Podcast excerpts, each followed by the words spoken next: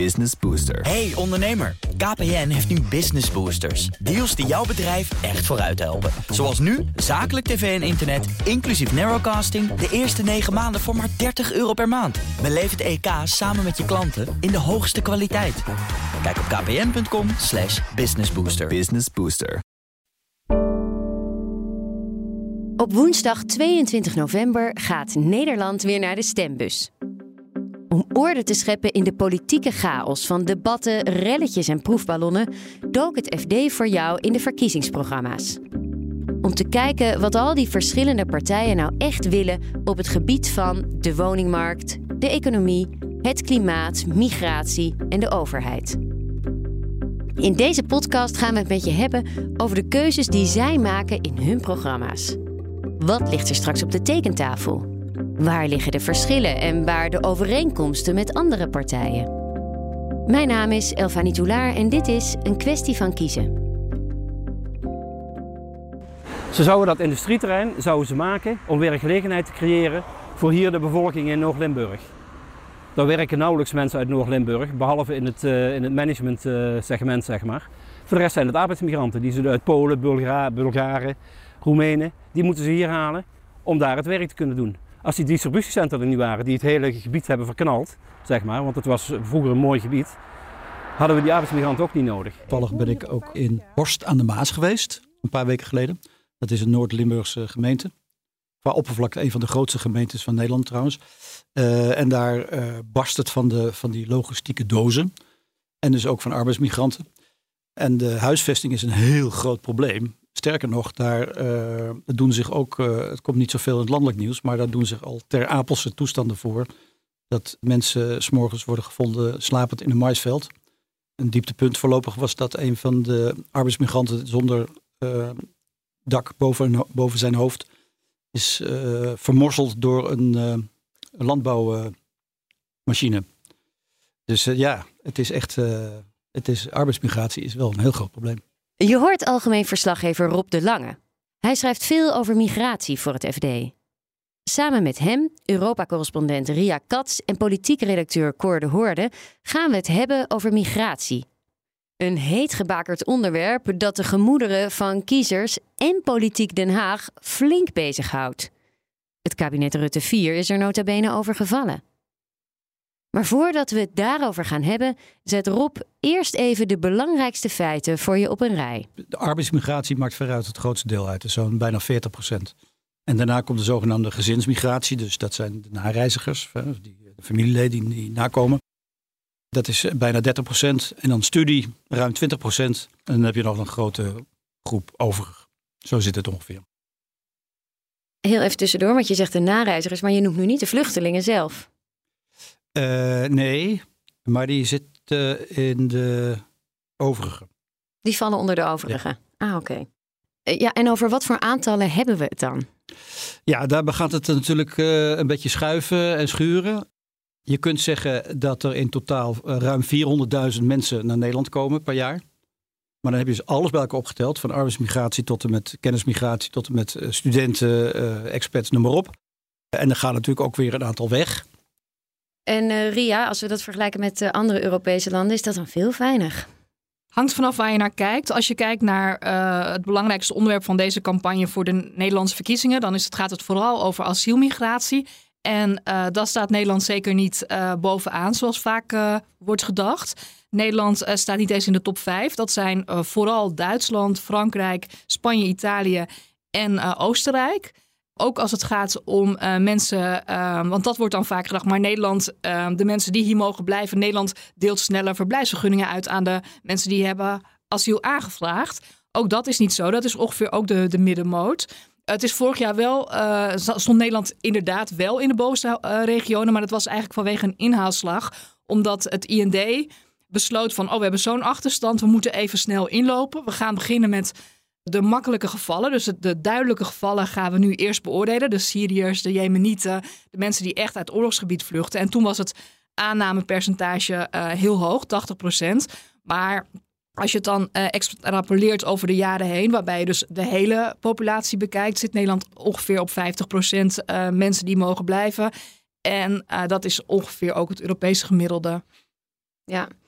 Cor, als je dat hoort, we zijn dus een, een middenmoot als het gaat om aantallen. Is dat ook het sentiment wat je terugziet in Den Haag, dat besef?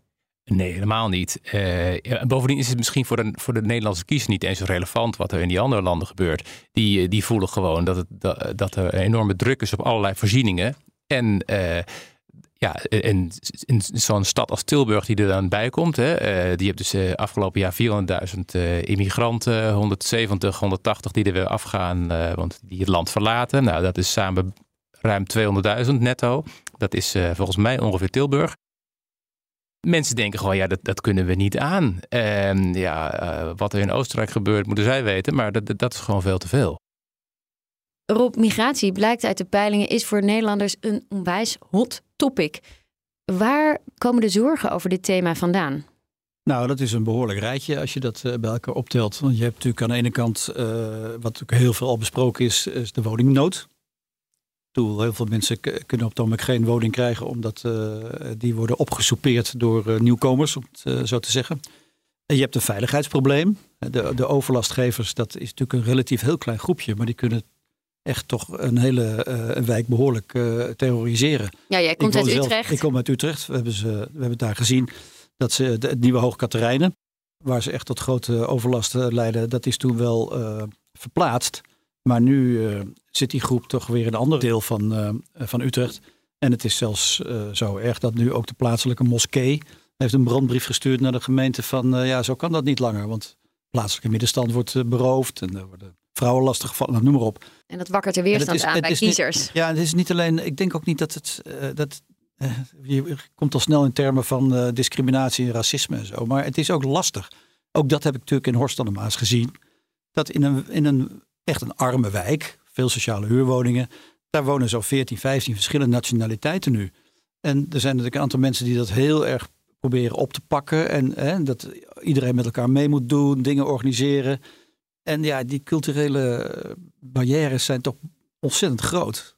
Mensen willen vaak helemaal niet meedoen. En dat, dat, ja, dan sla je toch een beetje het cementen uit zo'n zo'n uh, gemeenschap blijkt ook uit allerlei onderzoeken dat mensen veel beter integreren als ze in kleine groepjes in gemeenschappen worden opgevangen. In kleine groepjes, in hechtere, wat kleinere gemeenschappen in plaats van met z'n allen in een grote anonieme stad of in een grotere plaats, een groter dorp zoals Horst. Uh, dan gaan mensen bij elkaar um, zitten en in hun eigen uh, wereld blijven. Nou gaan we het hebben over straks over de verkiezingsprogramma's en hoe alle verschillende partijen deze verschillende stromen willen uh, organiseren. maar heel veel regels zijn natuurlijk Europees bepaald. Ria, om te beginnen bij de groep mensen die asiel aanvragen in Nederland, dat waren er vorig jaar 35.000.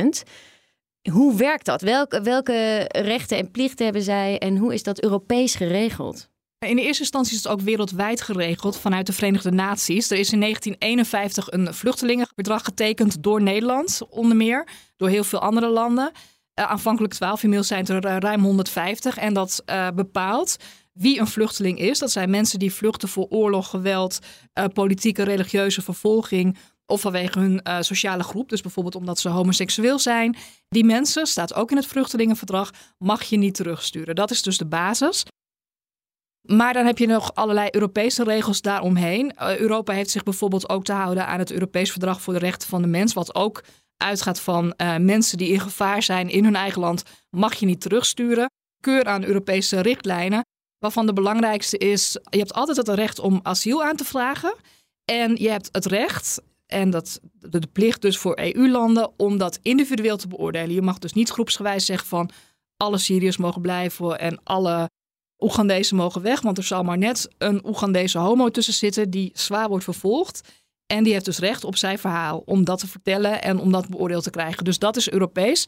En wat ook Europees is, is dat je uh, gezamenlijk uh, hebt besloten volgens de Dublin-regels uh, dat je asiel aanvraagt als asielzoeker in het eerste land van aankomst. Dat is dus vaak Griekenland of Italië of Spanje, Zuid-Europa. Daar moet je asiel aanvragen. En daar gaat het vaak mis, want ja, het idee is dan dat ze daar asiel aanvragen als die landen overlopen worden door asielzoekers, dat andere landen dan te hulp schieten en mensen gaan overnemen. Uh, dat gebeurt niet. Waardoor je dus de afgelopen jaren, decennia misschien ook wel hebt gezien van goh, in Zuid-Europa wordt niet meer goed geregistreerd. Mensen lopen dus door, vragen ergens anders asiel aan. afgelopen jaar is er zoveel interne ruzie geweest, juist over dit dossier van Noord-Europa dat zei, ja, jullie registreren niet goed. We krijgen allemaal mensen die bij jullie hadden moeten blijven. Zuid-Europa zegt van, ja, maar jullie hebben beloofd ons te helpen. Dat doen jullie niet. Aan wie ligt het nu? En dan zegt Oost-Europa, wij hebben hier helemaal niks mee te maken. Wij willen helemaal niks doen. Dus iedereen wees naar elkaar. En uh, ja, dat heeft mensen ook heel erg, denk ik, in heel Europa het gevoel gegeven van... we kunnen het niet aan. En wie zit er eigenlijk tussen die mensen? Zitten daar terroristen tussen? Ook in Nederland, want de wereldwijde en Europese regels klinken als jij ze zo uitlegt, uh, nou, vrij duidelijk. Maar uh, in Nederland is uh, net nog het uh, kabinet Rutte hierover gevallen. Het kabinet is hierover gevallen. Dus dit ja. is een thema van heb ik jou daar in, de, in de verkiezingen. Um, en het is natuurlijk meteen een heel pijnlijk thema. Want voor je het weet ligt racisme op de loer. Um, misschien nog even benoemen, we hadden het net over aantallen. En eh, vergis je niet, eh, eh, dat is net een Haagse neiging om heel snel gewoon naar getallen te kijken, euro's, mensen. En dat, en dat klinkt ook heel logisch, maar de praktijk leert gewoon dat mensen eh, veel minder in opstand komen tegen een, een, Portugees die hier eh, tegels komt zetten. Dan, eh, dan tegen een Eritreër die niet echt een beroep had daar wat we hier hebben, wat we hier nodig hebben en die hier asiel komt aanvragen in de onderbuik is er veel meer verzet tegen die asielinstroom dan tegen de andere instroom, ook al is die andere instroom veel hoger. Al dat soort dingen speelt uh, vaak onuitgesproken mee in, die, uh, in de debatten en in, in, de, in de, de gedachtenvorming. Ja. Het heeft er ook mee te maken, ik denk dat de participatie van asielzoekers, om het maar even zo te noemen, veel minder is dan van arbeidsmigranten of kennismigranten. Ja, of, absoluut. Als, het feit dat je arbeidsmigrant bent, betekent vaak al dat je eh, een baan had. Of eh, je hebt van tevoren op internet gekeken van ik kan met ja. mijn loodgietersdiploma aan de slag in, in Amsterdam. Dat kan namelijk. En die mensen hebben dan dus al werk wat min of meer lijkt op wat we hier in Nederland doen. Dus de culturele afstand, de economische afstand, is allemaal wel de technische afstand is allemaal natuurlijk veel, veel kleiner dan, uh, dan met sommige andere uh, landen. Uh, dus, en de mensen die daar vandaan komen. Dus, dus dat, dat, speelt op de achtergrond ook mee. Je zag dat dus ook bij de, bij de val van het kabinet, waar het uiteindelijk op, op stuk liep, is niet op die arbeidsmigratie, daar kwamen ze wel min of meer uit, moi, maar met name op asiel. hoe, hoe ga je dat aanscherpen? Je zei het al, die regels lijken vrij duidelijk. Ja, nee, um, geef een jurist een stel regels en uh, hij kan er tien vragen bij bedenken. Dus nee, er zijn een heleboel punten die je alsnog uh, kunt, uh, waar, waar, je mee kunt spelen. Dus nou, jij... hoeveel heeft Nederland dan te zeggen over dat migratiebeleid? Wat kan Nederland doen? Ja, het cynische antwoord is heel weinig. Uh, het praktische antwoord is, je kunt wel wat doen. Uh, uh, bijvoorbeeld, hè, het is een paar keer genoemd, het zogenaamde twee-statusstelsel. dat je dus A en B eh, ehm, asielzoekers krijgt. De, de ene is meer een, een en de andere een, uh, vluchteling om persoonlijke gronden. Bijvoorbeeld een homo uit uh, Oeganda, we hebben hem al genoemd. Bij die oorlogsvluchteling kun je zeggen, ja, als de oorlog voorbij is, weer terug. En dat betekent dus ook dat, je, dat de recht op nareis en zo wat minder wordt dan bij de persoonlijke vluchteling die hebben gewoon wat meer eh, rechten. Nederland heeft dat, eh, eh, heeft dat gemaakt, dat onderscheid niet om nauwkeurig te zijn, niet meer. Want twintig jaar geleden hebben we het wel. En toen hadden we goede reden om het af te schaffen. Want er is namelijk heel veel gedoe. En mensen gaan procederen, want ze willen allemaal natuurlijk in de beste categorie vallen. Ja. Maar andere landen hebben het wel. En dat zou dan volgens de voorstanders van die twee statusregeling... Uh, zou dat een aanzuigende werking hebben. Bon. Um, dus, dit, dus dit gaat om weer terugkomen in de verkiezingscampagne. Inderdaad, bijvoorbeeld de VVD, die, die, die zet ook in het programma... wij willen dat, uh, dat twee statusstelsel. Weer terug. Ja. En Omzicht heeft al een streefgetal genoemd, toch? Ja. 50.000, ja. hooguit. Ja, klopt. Die heeft het voor, voor de hele migratie een streefgetal genoemd van 50.000. Ons is niet gek, dus die, die, die, die zegt niet van uh, bij 50.001 uh, uh, dan gaan we van het land een vesting maken. Dat betekent dus dat je op sommige vlakken, wat, als het één waar je het niet kunt tegenhouden, bijvoorbeeld asiel, door allerlei internationale verdragen, als het daar meer wordt dan, dan voorzien, dan zul je dus op andere vlakken zul je strenger moeten zijn. Ja. Maar die internationale verdragen, dat vind ik wel interessant. Want ik ben wel benieuwd hoe dat. Uh, in Europa zie je natuurlijk ook veel dingen schuiven. Zweden schuift toch richting op veel strenger beleid. De, de, komt er een moment dat die internationale verdragen ter discussie komen te staan? Er is al veel vaker gezegd van ja, we moeten het vluchtelingenverdrag opzetten door rechtse partijen en ook door sommige lidstaten. Uh, het Verenigd Koninkrijk heeft dat gezegd, is nu natuurlijk geen lidstaat van de Europese Unie meer, maar ook Denemarken heeft het wel eens gezegd. Um, tegelijkertijd is dat heel moeilijk, want wat zegt dat vluchtelingenverdrag nou? Die zegt, wat is een vluchteling? Hmm. En eh, je moet ze bescherming bieden. kijk, als je dat opzegt, zijn er altijd nog die andere Europese verdragen die hetzelfde zeggen. Namelijk, je, ben, je vlucht voor oorlog, voor geweld, voor vervolging, politiek, religieus. En daar mag je niet teruggestuurd worden. Die zeggen precies hetzelfde. Meer zegt dat vluchtelingenverdrag ook helemaal niet. Zegt niet hoe je mensen moet opvangen. Zegt niet uh, uh, waar je ze moet opvangen, waar ze precies recht op hebben. Zegt wel iets van als je, dat kinderen bijvoorbeeld onderwijs moeten krijgen. Maar veel, veel verder gaat het niet. Dus je kunt best wel veel individuele invullingen geven. Maar je zit altijd met dat verdrag voor de rechten van de mens en ook met wat mensen zelf willen. Hè? Lidstaten zullen, zeker Nederland, zal niet snel zeggen van goh, nou weet je wat, we zetten gewoon mensen op straat. Kinderen laten op straat slapen. Dat zul je hier wat minder snel zien. Zijn er ook partijen voor wie dit een ingewikkeld onderwerp is, eh, die migratie in een verkiezingsprogramma een beetje uit de weg gaan? Niet uit de weg gaan. Iedereen heeft er wel een mening over. Dat, dat zie je ook wel. Um, sommigen hebben, hebben het niet, uh, niet helemaal goed doordacht. Eh, tenminste, als ik als bij de. Ja, sorry hoor, maar als ik naar de BBB kijk. Uh, die, die zeggen alleen: ja, we moeten geen voorrang voor asielzoekers voor, bij het toewijzen van woningen hebben. Bovendien maximum 15.000 voor asielzoekers. Maar vervolgens hoe je dat gaat doen en hoe je dat moet regelen, dat is allemaal niet ingevuld. Ja, dan hebben ze, gaan het onderwerp niet uit de weg. Alleen eh, ze werken het niet goed uit. Kijk, en aan de linkerkant zie je dus uh, GroenLinks PvdA, die dus. Um, die gaat het in zoverre uit de weg, is dat ze uh, alle rechten van asielzoekers nog dunnetjes opsommen. Uh, um, geen pushbacks, dus dat je dus aan de randen van Europa bootjes terugstuurt. Ja. en dat soort zaken. En geen gezinnen uit elkaar, allemaal prachtig. Ja, de vraag van uitgeprocedeerde asielzoekers, hoe moeten ze dan weer terug? ja, dat moeten we bevorderen. Ja, wat dat bevorderen dan inhoudt, dat weet ik niet. Kortom, eh, daar zie je wel wat moeilijkheden. Want ja, dat, soms moet het bevorderen met een klein beetje ouw gaan. En dat ligt natuurlijk in die achterban daar veel lastiger. En Ria, um, een van de dingen die je eh, vaak ziet terugkomen in die partijprogramma's zijn migratiedeals. Ja, veel partijen willen opvang in de regio. Dat moet worden bevorderd, dat moet verbeterd worden. Wat is er op, in dit terrein nou precies in de maak? Wat is de status daarvan? Dit is het grote probleem, want je zei het net zelf al, er zijn heel veel Europese regels en die zijn op zich wel duidelijk als iedereen zich er tenminste aan houdt. Alleen het grote probleem in heel Europa is um, de terugkeer. Um, van alle mensen die worden afgewezen in Europa gaat maar 22% op dit moment terug. 22%, dat houden ze in dat 78% van de mensen die terug moet, hier gewoon blijft. En dat is natuurlijk ook een soort van aanzuigende werking. Want er zijn natuurlijk heel veel mensen die hebben geïnvesteerd om op zo'n boot te komen. Uh, de families en de dorpen hebben allemaal geld bijgelegd, zodat de men mensensmokkelaar hen op zo'n levensgevaarlijke boot kan zetten de Middellandse Zee over. En als je weet dat, uh, dat het bijna 80% kans is dat je hier gewoon blijft, ook al heb je helemaal geen recht op asiel, ja, dan is dat de investering op zich wel waard. En vervolgens is het ook nog zo dat die landen natuurlijk heel veel geld uh, krijgen van de mensen die hier mogen blijven. Er zijn heel veel Afrikanen bijvoorbeeld, die werken hier illegaal zwart in Europa. En die sturen geld terug, want die moeten natuurlijk hun familie uh, steunen, want die heeft zoveel in die bootreis geïnvesteerd. Dat geld wat die mensen bij elkaar terugsturen naar Afrikaanse landen overstijgt de ontwikkelingshulp vele malen.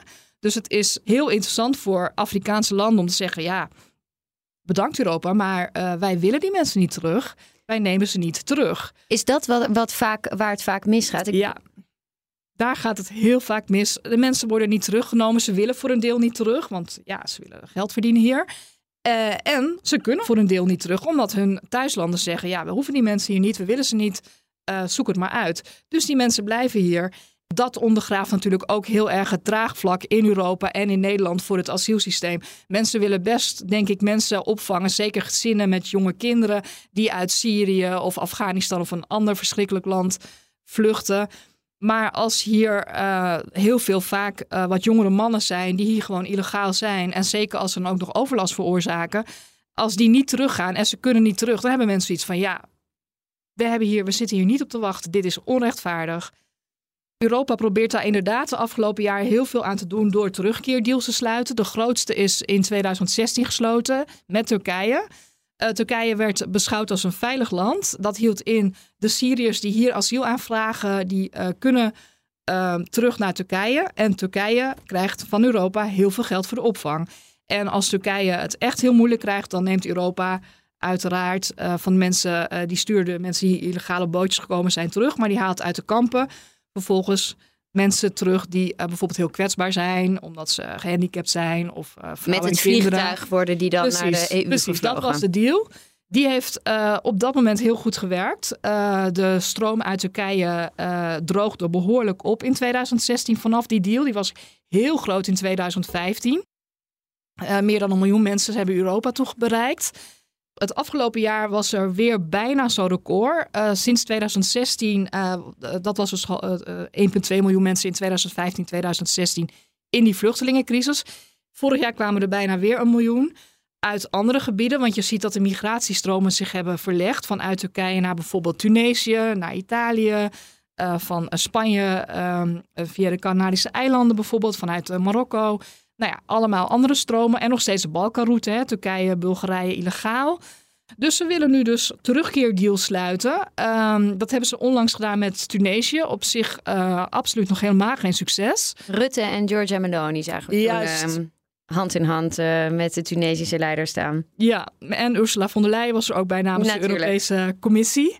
Het idee was dus ook uh, Tunesië zou dan uh, geld krijgen en in ruil daarvoor zouden ze niet zoals Turkije mensen terugnemen, maar ze zouden mensen tegenhouden om te vertrekken. Het verhaal is nu eigenlijk van ja, het komt inderdaad nog niet van de grond. Er zijn inderdaad sinds die deal um, heel veel mensen op Lampedusa toch nog aangekomen. Maar dat komt uh, Tunesië heeft dan een zwak ambtenarenapparaat, dus het is wat moeilijker om dat allemaal voor elkaar te krijgen. Het gaat echt nog wel werken. En de volgende deal die ze willen sluiten is Egypte. Cor, is de Nederlandse politieke partijen, zijn die het er allemaal mee eens met het sluiten van die migratiedeals? Het valt eigenlijk op dat alleen de VVD het zo letterlijk in de mond neemt. Het is natuurlijk hun, hun eigen kindje, dus van hun eigen uh, vertrekkende premier. Andere partijen, bijvoorbeeld Omtzigt, die, die zie je dus wel opvang in de regio uh, noemen. Ja, en dat, dat kan alleen met zo'n deal, want dat is wat het is. Maar die, die gebruikt dus niet het woord uh, migratiedeal. Dus dan is het, um, dat, dat zag ik in de gauwigheid alleen bij de VVD. En ik, nou, ik hou me te goede als er nog een andere partij ziet ook zegt. Maar ja, goed, dat is natuurlijk flauw, want als je in de regio gaat opvangen, dan moet je natuurlijk ook dat soort deals doen. Maar er zit een soort luchtje aan. Er zit een soort uh, negatieve sfeer hangt omheen. Nee, omdat dat het Tunesië zo, zo mislukt is natuurlijk. Ja, ja dat, dat, was... Uh, um, kijk, Rutte heeft heel lang kunnen, uh, kunnen pochen met de Turkije-deal. Wat natuurlijk ook handig was, want het was in de tijd dat ook de PvdA in het, in het kabinet zat. Dus daarmee is natuurlijk ook meteen GroenLinks PvdA monddood op dat punt. Maar ja, die Tunesië, dat ging heel anders. alleen ook qua politieke constellatie. Want ja, wie zaten daar eigenlijk? Team Europa, dat kende ik nog niet. Ik wist dat we een Europees parlement hadden, een Europese Commissie, een Europese Raad. Maar Team Europa, dat bestond nog niet. Maar goed, dat is weer nieuw. En waarover eigenlijk? Uh, en, ja, en, en, ja, in ruil voor wat? Hè? Bij Turkije betaalde je geld voor die opvang. Nou, dan kun je nog over de kwaliteit van die opvang kun je interessante reportages maken. Maar in ieder geval was duidelijk, dit geld is daarvoor bedoeld. Maar bij Tunesië was het een zak geld. Voor wat precies? Cor, er zijn dus heel veel plannen. Verschillende partijen willen verschillende, gaan op verschillende manieren met dit thema om. Maar ja, wat kunnen ze hier nou van waarmaken? Zoals we eerder al zeiden, in de praktijk is het strenge praten zal enorm worden afgezwakt. Je ziet het zelfs al bij, bij Geert Wilders, waar, waar de, de, de felle toon er een beetje af is, nu die wil meeregeren. Iedereen beseft wel dat je, je leeft in de wereld waarin je leeft met alle verdragen en, en alles. je, je kan het niet zomaar veranderen. Um, maar dat is gewoon wel interessant, want je ziet dus dat het, de kloof met het electoraat steeds groter wordt. Ja. Want uh, ja, ja. in de loop der jaren, uh, we lopen allemaal al flink wat jaren mee, is migratie steeds belangrijker geworden bij het bepalen van je, van je, van je stemkeuze. Ja, nee, absoluut. En dat zal nu ook weer gebeuren. En dus de teleurstelling ligt alweer op de loer. Die, die ligt op de loer. Want men, kijk, en tegelijkertijd zie je ook dus dat in Nederland wel degelijk reden voor, tot zorg is. Neem alleen maar de opvang hier. Wat mij altijd verbaast van deze discussie is dat je eigenlijk zou moeten zeggen... ja, waarom laten we die asielzoekers hier niet sneller werken? Daar zijn natuurlijk heel veel partijen op tegen, want dan integreren ze sneller en krijg je ze niet meer weg, is dan het idee. Hè?